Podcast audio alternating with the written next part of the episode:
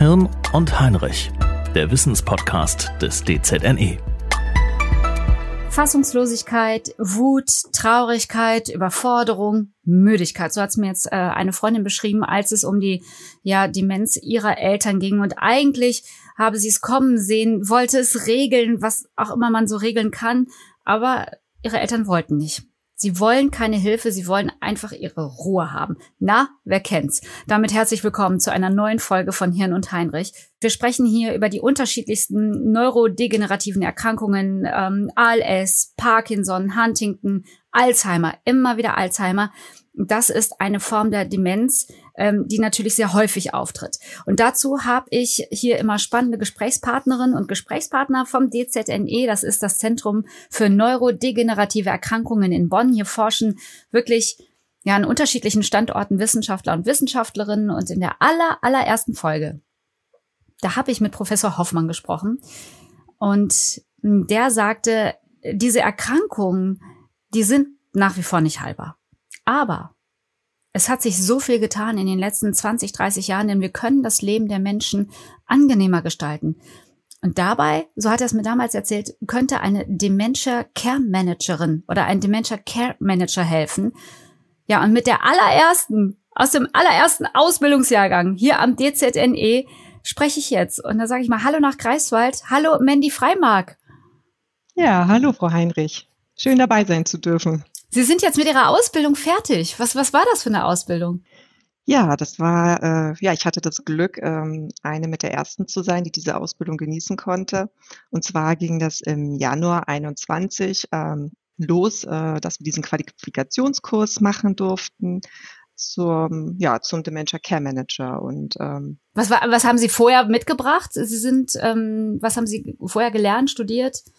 Ich bin äh, im Kern bin ich Gesundheits- und Krankenpflegerin, ähm, bin dann in die Altenpflege gewechselt und habe dort äh, ja als Wohnbereichsleitung einige Jahre gearbeitet, bis ich dann 2017 in die Pflegeberatung ähm, übergesiedelt bin. Ja, und dann bin ich irgendwann äh, 2021 beim DZNE angekommen. Was hat Sie gereizt, als Sie von dieser Weiterbildung gehört haben?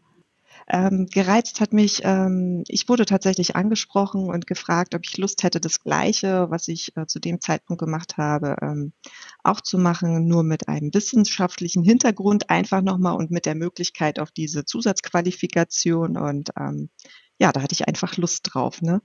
Mhm. Und inhaltlich?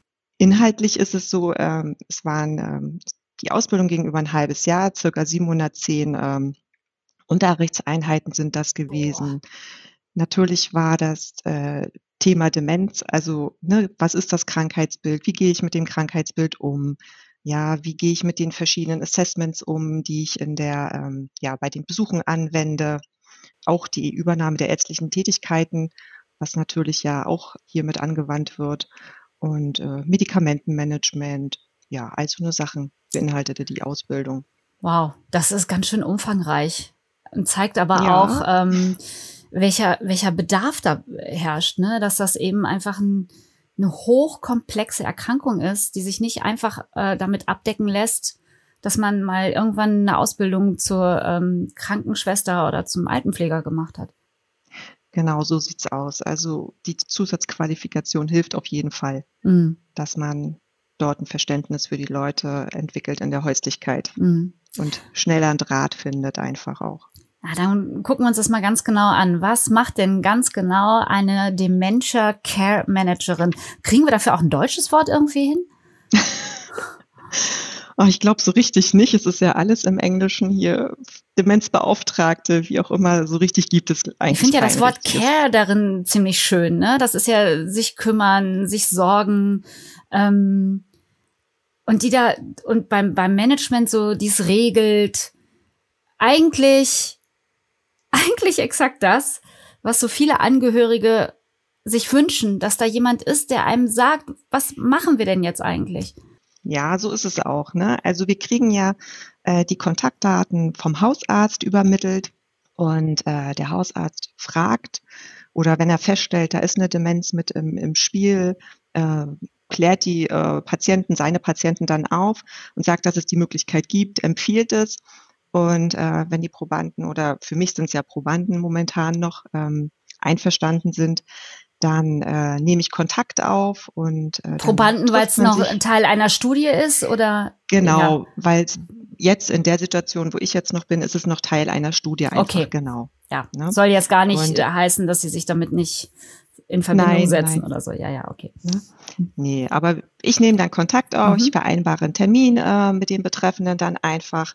Ähm, ja, und dann ähm, habe ich ja so ein Tablet-Gerät und dort sind verschiedene Assessments drauf, sprich verschiedene Fragebögen, ähm, wo man dann ähm, ja die Bedarfe praktisch ermittelt. Also ich frage dann zur Wohnsituation, ich frage danach, wie groß ist die Angehörigenbelastung. Also die Leute sollen sich selber auch ein bisschen evaluieren. Wie ist die finanzielle Situation? Wie sieht's aus mit Hilfsmitteln und so weiter. Und ähm, ja, aufgrund meiner Erfahrung und auch äh, durch das Gerät ist es dann einfach so, das spuckt dann was aus und man erstellt einen Plan, was wollen wir alles machen, wo wollen wir äh, die Angehörigen, die Familie, den Betreffenden hinbringen. Und ähm, ja, und das arbeitet man dann Stück für Stück ab. So, ich, ich hätte es gerne ein bisschen praktischer, äh, Frau Freimark. Also mal angenommen, mal angenommen, ähm, so ich bin, ich bin, ich, ich bin mit meiner meiner Oma beim Hausarzt und ähm, ich habe mich vorher noch nie mit diesem Thema beschäftigt. Was heißt das jetzt eigentlich? Wird meine Oma mich nächste Woche nicht mehr erkennen können? Sowas, ne? Also das, da kommen ja so viele Fragen auf einmal. Jetzt gibt's einen Kontakt zu Ihnen.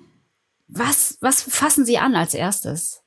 Also natürlich fängt man zuerst mal an, eine Beziehung aufzubauen. Ja, man kommt ja wirklich in die Häuslichkeit und ähm, fragt, wo sind die Probleme, wie ist es, ähm, wie geht's Ihnen, ja und mhm. ähm, in was für Situationen sind Sie da jetzt schon gekommen? Naja, es, es gibt Situationen, da ist die Demenz im Anfangsstadium, da sind die Probleme noch nicht so gravierend, aber natürlich ist auch ein Großteil dabei, wo ähm, ja die Probleme schon sehr gravierend sind, ne? ähm, wo Angehörige wirklich schon in ein Loch gefallen sind eigentlich und äh, da alleine auch nicht wieder rauskommen. Schwierige Situation.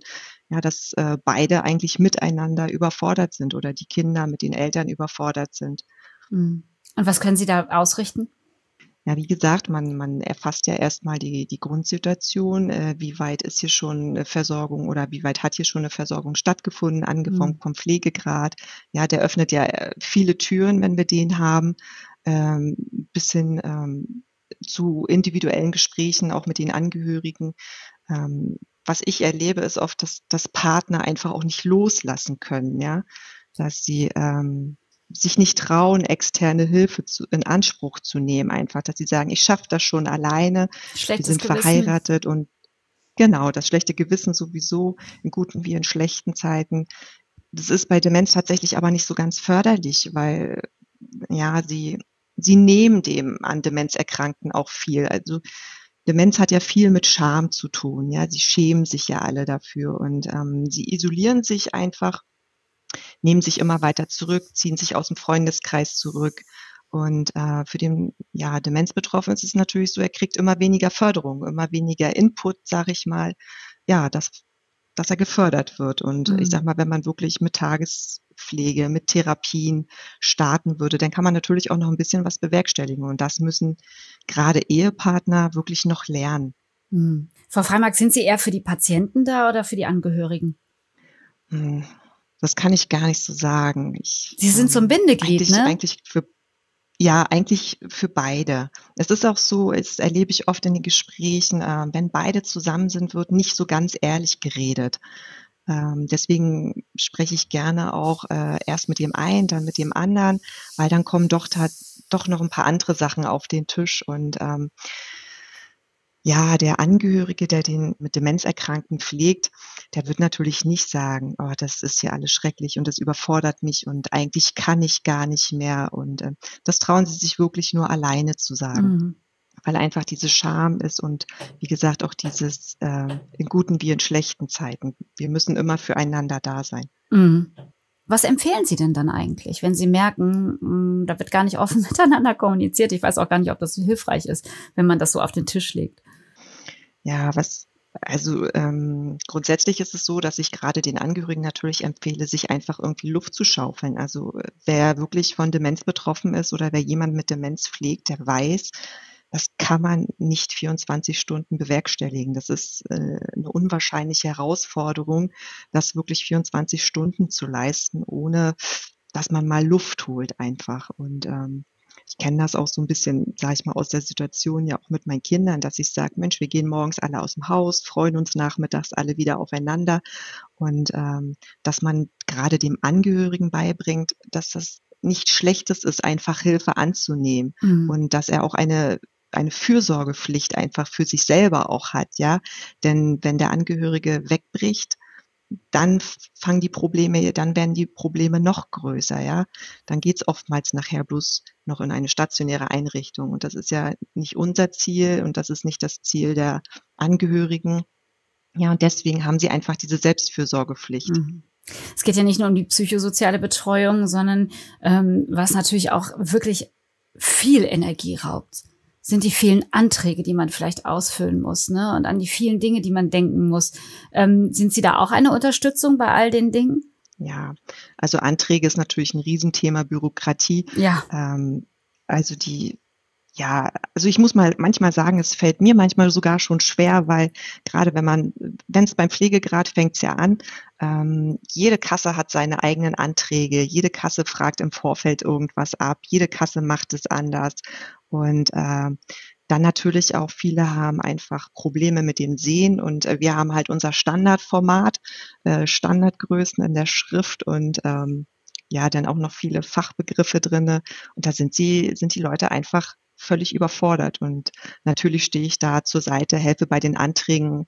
Ähm, ich fordere die Anträge an, wir füllen sie zusammen aus.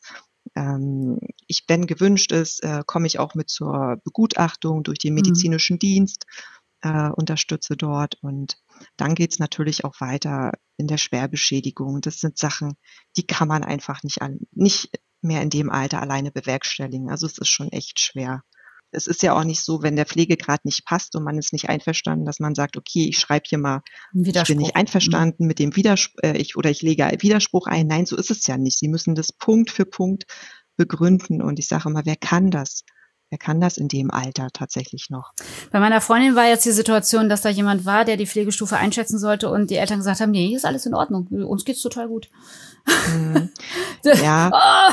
oh. ja, dann. Äh, das, das kenne ich, das kenne ich natürlich zu Genüge, oh. ja. Und ähm, gerade letzten Freitag hatte ich so eine Begutachtung, habe ich die Frau vorher auch instruiert und äh, es ging auch erst alles ganz gut, bis die Gutachterin sagte, ähm, zeigen Sie mir mal Ihr Bad und dann sagte die gute Dame, ah, ich zeige Ihnen auch noch mein Schlafzimmer und ich gucken Sie mal meinen Balkon, die Geranien blühen noch und eigentlich bringe ich die auch immer noch auf den Boden und äh, trag sie da hoch und ich denke, oh Gott, nee, was sagt sie da gerade, ja? ähm, äh, ja. Bei den, bei den Leuten kläre ich natürlich auf und sage, wir haben hier diese eine Stunde, wo der medizinische Dienst kommt und ähm, in dieser einen Stunde müssen wir Tacheles gehen, egal wie unangenehm mhm. es ist.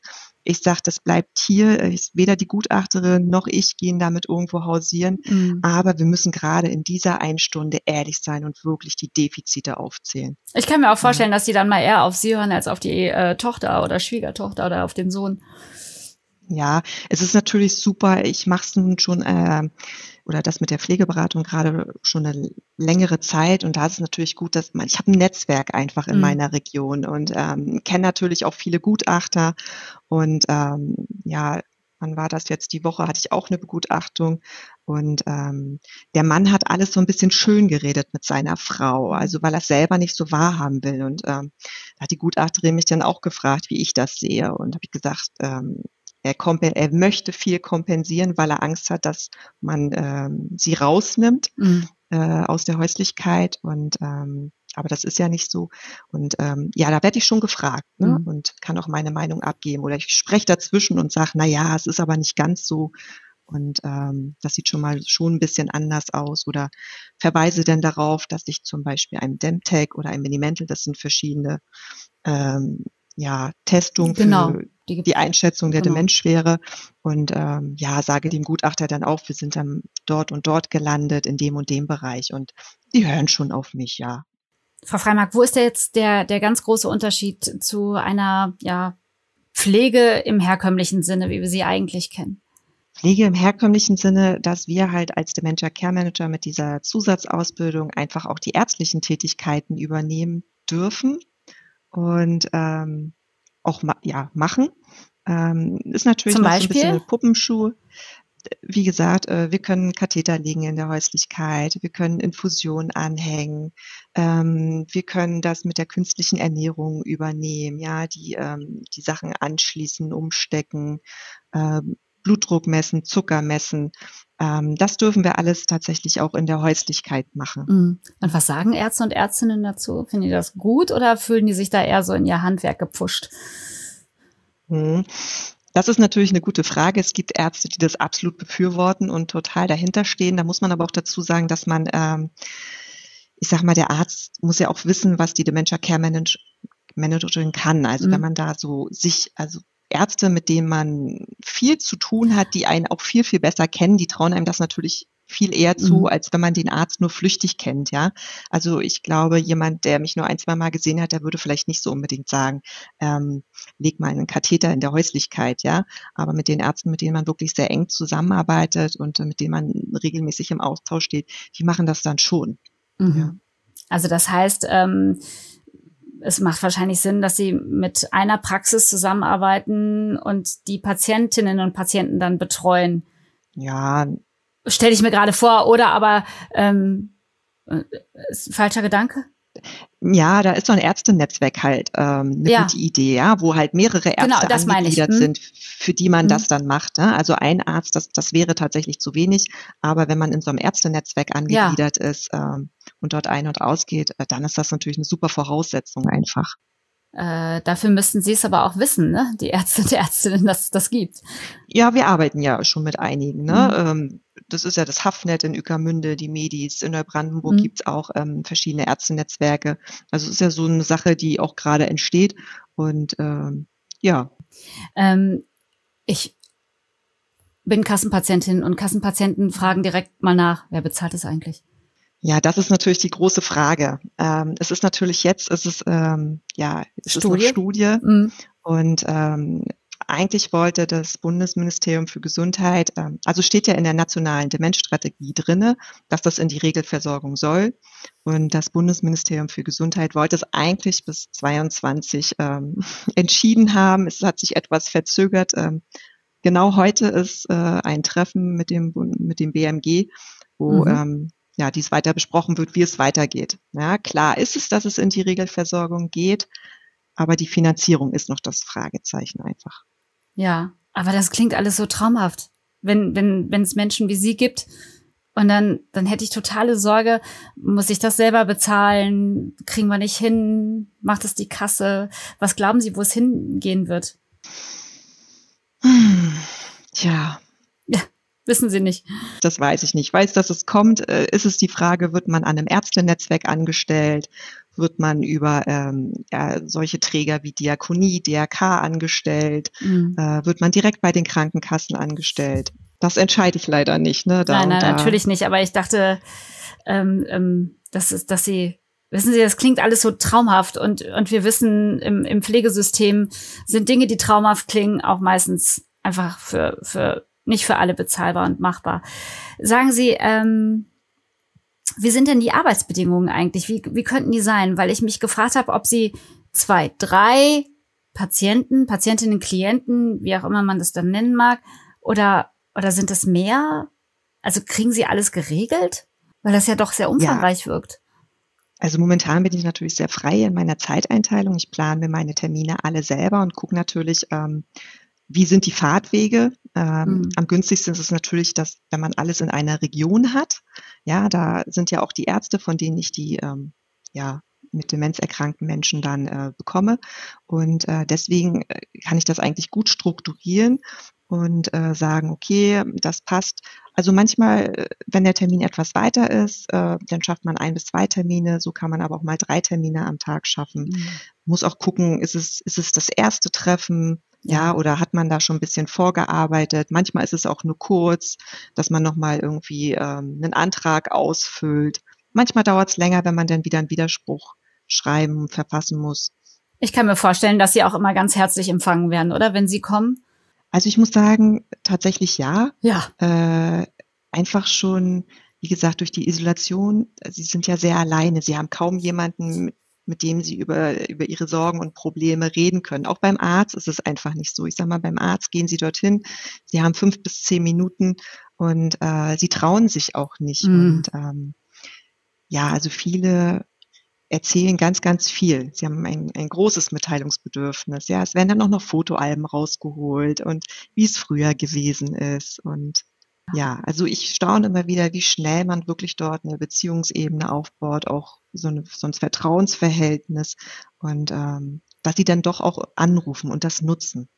Mensch, ja, das ist ja wirklich, ich wirklich der Punkt einfach. Denk gerade, dass so eine Krankenkasse doch dadurch auch Geld spart, oder nicht?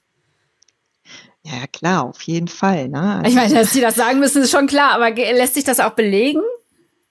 Ja, die Studien haben das ja schon belegt, ne, dass es kosteneffizienter ist. Dazu gibt's ja auch die anderen Studien schon äh, im Bereich oder die Delphi-Studie, mhm. die das schon belegt hat. Kosten Nutzen, ja, also es ist ja wesentlich günstiger, günstiger jemanden in der Häuslichkeit zu versorgen als äh, stationär ja. zu versorgen. Ja. ja, und dass sie dann da kommen und das alles so quasi, ja, ich würde mal sagen, nicht in die Hand nehmen, aber, aber so ein bisschen begleiten einfach. Naja, den anderen muss man, also es gibt Leute, denen muss man sagen, was sie zu machen haben, und mhm. es gibt Leute, da muss man es komplett übernehmen, weil sie es einfach nicht hinkriegen. Ja. ja? ja also manche brauchen so. bloß ein bisschen Input, manche brauchen viel, viel mehr Hilfe. Würden Sie Kolleginnen empfehlen, das auch zu tun? Ja. Warum? Was, was ist das Gute daran? Was, woran ähm, merken Sie, es war die richtige Entscheidung, Mandy? Hast du gut gemacht. Also für mich ist das, äh, weil einem ganz, ganz viel Dankbarkeit entgegenschlägt. Ähm, ich komme aus der stationären Pflege und ach, es gab viel Ärger. Die ähm, Angehörigen bezahlen viel, viel Geld für diesen Pflegeplatz und ähm, ja, da hat man sich über Kleinigkeiten geärgert. Und ähm, in der Häuslichkeit ist es so, die Angehörigen pflegen selber, sie wissen, was das heißt und die sind alleine fürs Zuhören sind sie schon sehr dankbar. Und äh, wenn man ihnen dann auch noch irgendwie hilft äh, beim Pflegegrad, bei der Schwerbeschädigung, wenn man nochmal die Vollmachten durchguckt oder ähm, wir übernehmen ja auch die Arztkommunikation, ja. dass wir sagen, das und das haben wir ermittelt und ähm, hier wäre vielleicht nochmal die und die Therapie gut oder denken Sie mal drüber nach, ist sie vielleicht noch äh, ein Antidementivum oder also, also ein Demenzmedikament angebracht. Ja, also das übernehmen wir ja auch und ähm, es ist auch so, das hatte mir eine Hausärztin auch bestätigt, ähm, in diesen fünf bis zehn Minuten, wo man so Kontakt hat, erfasst auch der Hausarzt nicht die Situation. Und mhm. ähm, bei einer Hausärztin war das sehr prägnant, das war auch so toll.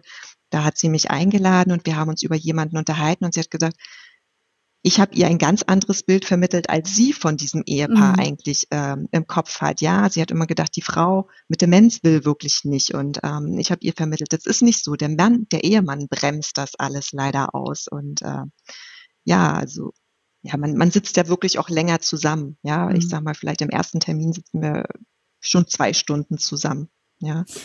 Und, sitzen Sie dann nur am Tisch zusammen oder können Sie auch, auch am Patienten, also äh, arbeiten Sie auch medizinisch? Ich meine, die Ausbildung haben Sie ja. Genau, ne? also wir messen ja auch den, den Blutdruck, den Blutzucker, das machen wir auch alles, Puls und so mhm. weiter. Wir gucken auch ähm, nach Wunden, also gucken uns die Haut an. Und je nachdem, der Arzt muss das dann natürlich auch weiter anordnen, wenn wir noch weitere medizinische Sachen machen sollen. Ne? Wir könnten grundsätzlich auch Infusion anhängen, wir könnten grundsätzlich auch Katheter in der Häuslichkeit legen. Ähm, das ist äh, im Rahmen ja als Krankenschwester lernt man schon und ähm, jetzt wurde das praktisch durch die Ausbildung nochmal alles wieder aufgefrischt und ähm, es war natürlich super. Ne? Wie hat sich denn Ihr Blick eigentlich auf, auf das Thema Demenz äh, geändert? Ja, mein Blick auf das Thema Demenz, das ist einfach so, wie, wie ich schon gesagt habe, ähm, ich finde es sehr traurig, dass, dass diese Krankheit mit sehr, sehr viel Scham behaftet mhm. ist. Ähm, ähm, ich sag mal, für einen Schlaganfall oder eine, eine Diabetes, Zuckerkrankheit, da schämt man sich nicht. Aber bei einer Demenz schämt man sich und wir müssen irgendwie das so weit kriegen, dass das kein Thema mehr ist. Also, dass mhm. die Leute sich auch trauen, damit rauszugehen und zu sagen, ja, mein Angehöriger hat eine Demenz und es ist nicht schlimm. Wir können nichts dafür, es ist so. Und es muss viel, viel mehr in den Alltag eingebaut werden. Ich hatte vor einiger Zeit die Möglichkeit, ähm, einen Demenzparcours zu testen und äh, habe erst gedacht, mein Gott, was sollst du da machen? Sollst du da irgendwie rumhopsen und dich zum Löffel machen? Aber es war nicht so. Es sind so Kästen, muss man sich so vorstellen, wo verschiedene Spiegel integriert sind. Und da muss man so Aufgaben machen wie einen Ball in einen Becher tun. Und äh, dadurch, dass alles Spiegel- und Seitenverkehrt ist, merken ah, sie, wie okay. schwierig das ist. Ja, also sie nehmen auch einen Stift in die Hand und wissen nicht, in welche Richtung sie jetzt den Stift ziehen müssen, um den Buchstaben aufs Papier zu bekommen. Um so zu simulieren, ja. was, wie es jemandem ja. geht, der an einer Demenz erkrankt ist. Richtig, ne? Wir haben diese, diese, diese ähm, Kleidung, um zu spüren, wie, wie man sich als älterer Mensch fühlt, ja. Und äh, genau sowas gibt es auch für Demenzerkrankte. Und das muss viel, viel ähm, ja, in, in die Öffentlichkeit, viel mehr, das muss in die Mitte auf dem Marktplatz, jeder muss da Zugang haben, wer Lust hat, das zu testen. Und es sind so viele betroffen einfach. Und ähm, jeder denkt aber, ich bin nur alleine betroffen. Was ist nicht so? Wir mhm. haben eine so hohe Anzahl von Erkrankten und äh, die müssten sich viel mehr austauschen. Also gerade in, in unserer Region hier brauchen wir mehr Selbsthilfegruppen für Angehörige, ja. für an Demenz Erkrankte. Das fehlt hier einfach auch noch, ne? zusätzlich zu der ganzen Aufklärung. Sie können sich nicht vorstellen, wie viele ähm, bekannte Freunde oder, oder einfach Menschen in meiner Umgebung mich ansprechen auf das Thema, seitdem sie wissen, dass ich diesen Podcast mache. Mhm. Also, dass ich nicht ansatzweise geahnt habe, in wie vielen äh, Familien ja das ein Thema ist. Und auch die Überforderung und das einzugestehen. Mhm. Genau, das einzugestehen. Das ist ein langer Prozess, mhm. zu sagen, okay, wir haben ein Problem. Es ist ja, am Anfang ist es ja, ach, es ist nur ein bisschen Tütlichkeit und äh, man will es ja nicht wahrhaben. Denn wenn sie es wahrhaben, dann fängt die Kettenreaktion an, dass, dass sie irgendwas machen müssen. Ne? Jetzt braucht es natürlich noch viel mehr äh, Männer und Frauen wie Sie, die sagen, ich gehe diesen Weg. Es braucht politischen Willen, das auch zu machen. Mhm. Und ähm, ich finde das, also wir sprechen in diesem Podcast so oft über sehr traurige Themen, aber das ist so zuversichtlich, was Sie da tun. Das freut mich sehr. Ja, auf jeden Fall. Also ich finde, wir brauchen viel, viel mehr ähm, vielleicht auch nicht nur unbedingt im, im, im Demenzbereich, also perspektivisch gesehen würde ich, es gibt ganz, ganz viele Lotsenprojekte auch da draußen, ähm, sei es der Lotse für Parkinson-Patienten, sei es der Lotse für Schlaganfallpatienten. Und es, auch die brauchen Hilfe in diesem Gesundheitswesen. Mhm. Und ähm, das wäre natürlich so eine wünschenswerte Sache, wenn wir da irgendwie ja auch bundeseinheitlich agieren können und ähm, ja so Leute wie uns äh, überall haben und äh, wir sind einfach auch niedrigschwellig. Also die Leute trauen sich viel eher mit uns zu reden. Mhm. Ja, sie würden uns nicht von alleine aufsuchen, aber wenn wir dann den Kontakt aufnehmen, dann möchten sie das auch. Und das kann man auch einfach oder muss der Hausarzt das wirklich anbieten oder die Hausärztin? Es läuft jetzt über die, die Hausärzte, dass wenn der Hausarzt da einen Verdacht hat, ähm, dass da eine Demenz mit im Spiel ist, dann ähm, wird der Kontakt hergestellt dadurch, dass viele wissen, dass ich äh, das auch Berufs, also mhm. mich viele kennen, kriege ich natürlich auch so Privatanfragen, sag ich mal. Ja, also so wie ja. Sie ähm, ähm, wird auch dann immer mal gefragt, Mensch, Manny, kannst du nicht mal helfen oder was können wir machen oder wie auch immer. Ja, also das kenne ich auch. Aber so grundsätzlich läuft es jetzt über den Hausarzt. Ähm, ja, man guckt natürlich, wo ist, ist dieses Dementia Care Management ähm, am besten angesiedelt? Ja, wo können wir am effektivsten arbeiten, um die Leute auch frühestmöglich, ähm, äh, frühestmöglich an die Leute ranzukommen, einfach. Sie haben halt den Rundumblick, ne? Sie haben nicht nur den Hausarzt, die Kommunikation, sondern auch mit äh, vielleicht der Neurologin, mit der Therapeutin, mit dem Apotheker, Apothekerin und eben mit den Angehörigen. Genau, man arbeitet äh, mit sehr vielen Akteuren zusammen, ja. Ähm, sei es mit dem Sanitäts. Also es ist ja manchmal gar nicht so einfach, auch ein Rezept für irgendwas loszuwerden, weil mhm. sie genau wieder gucken müssen, welche Kasse mit welchem Sanitätshaus und ähm, ähm, ja, da, da fährt man dann auch äh, hin und klärt das und ähm, gerade auf dem Land sind viele auch einfach nicht mobil, so dass man da auch noch mal ein bisschen unterstützt. Ähm, ja, und sich dann halt auch regelmäßig austauscht, ne? dass man mit dem Pflegedienst auch Kontakt aufnimmt und sagt, Mensch, das hat sich hier verschlechtert, ich würde gerne nochmal eine Höherstufung hier anregen und äh, dass man sich da auch nochmal austauscht mit den Tagespflegen, mit den Pflegediensten, mit dem Hausarzt sowieso. Es sind auch Therapeuten, die auf mich zukommen, mhm. wo wir uns austauschen, wie siehst du das, wie sehe ich das, hat sich was verschlechtert, hat sich was verbessert, ja, dass man einfach zusammen für jemanden arbeitet. Aber ich habe das richtig verstanden. Sie sind Teil äh, dieser Studie, dieses Projekts und das ist noch nicht in jedem Bundesland da und das ist leider noch Zukunftsmusik. Dieses Projekt läuft jetzt praktisch in drei Bundesländern, ähm, in Brandenburg, in Hessen und bei uns in Mecklenburg. Und ähm, es sind ja drei Bundesländer, die auch schon sehr verschieden sind. Mm. Es läuft aber in allen drei Bundesländern. Deswegen hätte ich jetzt auch keine Bedenken, dass es ähm, ja problematisch wäre, das auf, auf ganz Deutschland äh, ja auszubauen. Wem müssen wir denn da Bescheid sagen, Frau Freimark? Dem Bundesministerium und meinen Kollegen, die jetzt wahrscheinlich gerade in dieser Minute da auch mit darüber verhandeln. Ja, wir drücken die Daumen, dass äh, das die Runde macht. Ich danke Ihnen sehr, dass Sie auch zu Gast waren hier in diesem Podcast bei Hirn und Heinrich, Mandy Freimark. Ähm, ich wünsche Ihnen noch alles Gute und ja, dass es weiterhin so erfüllend bleibt. Ja, äh, da habe ich keine Bedenken. Ja, und dann bedanke ich mich natürlich noch bei euch. Danke fürs Zuhören und äh, wir freuen uns natürlich immer über Kommentare, Fragen, Anregungen, natürlich auch eine Bewertung, eine gute Bewertung. Ähm, und äh, dann hören wir uns das nächste Mal wieder bei Hirn und Heinrich. Hirn und Heinrich, der Wissenspodcast des DZNE.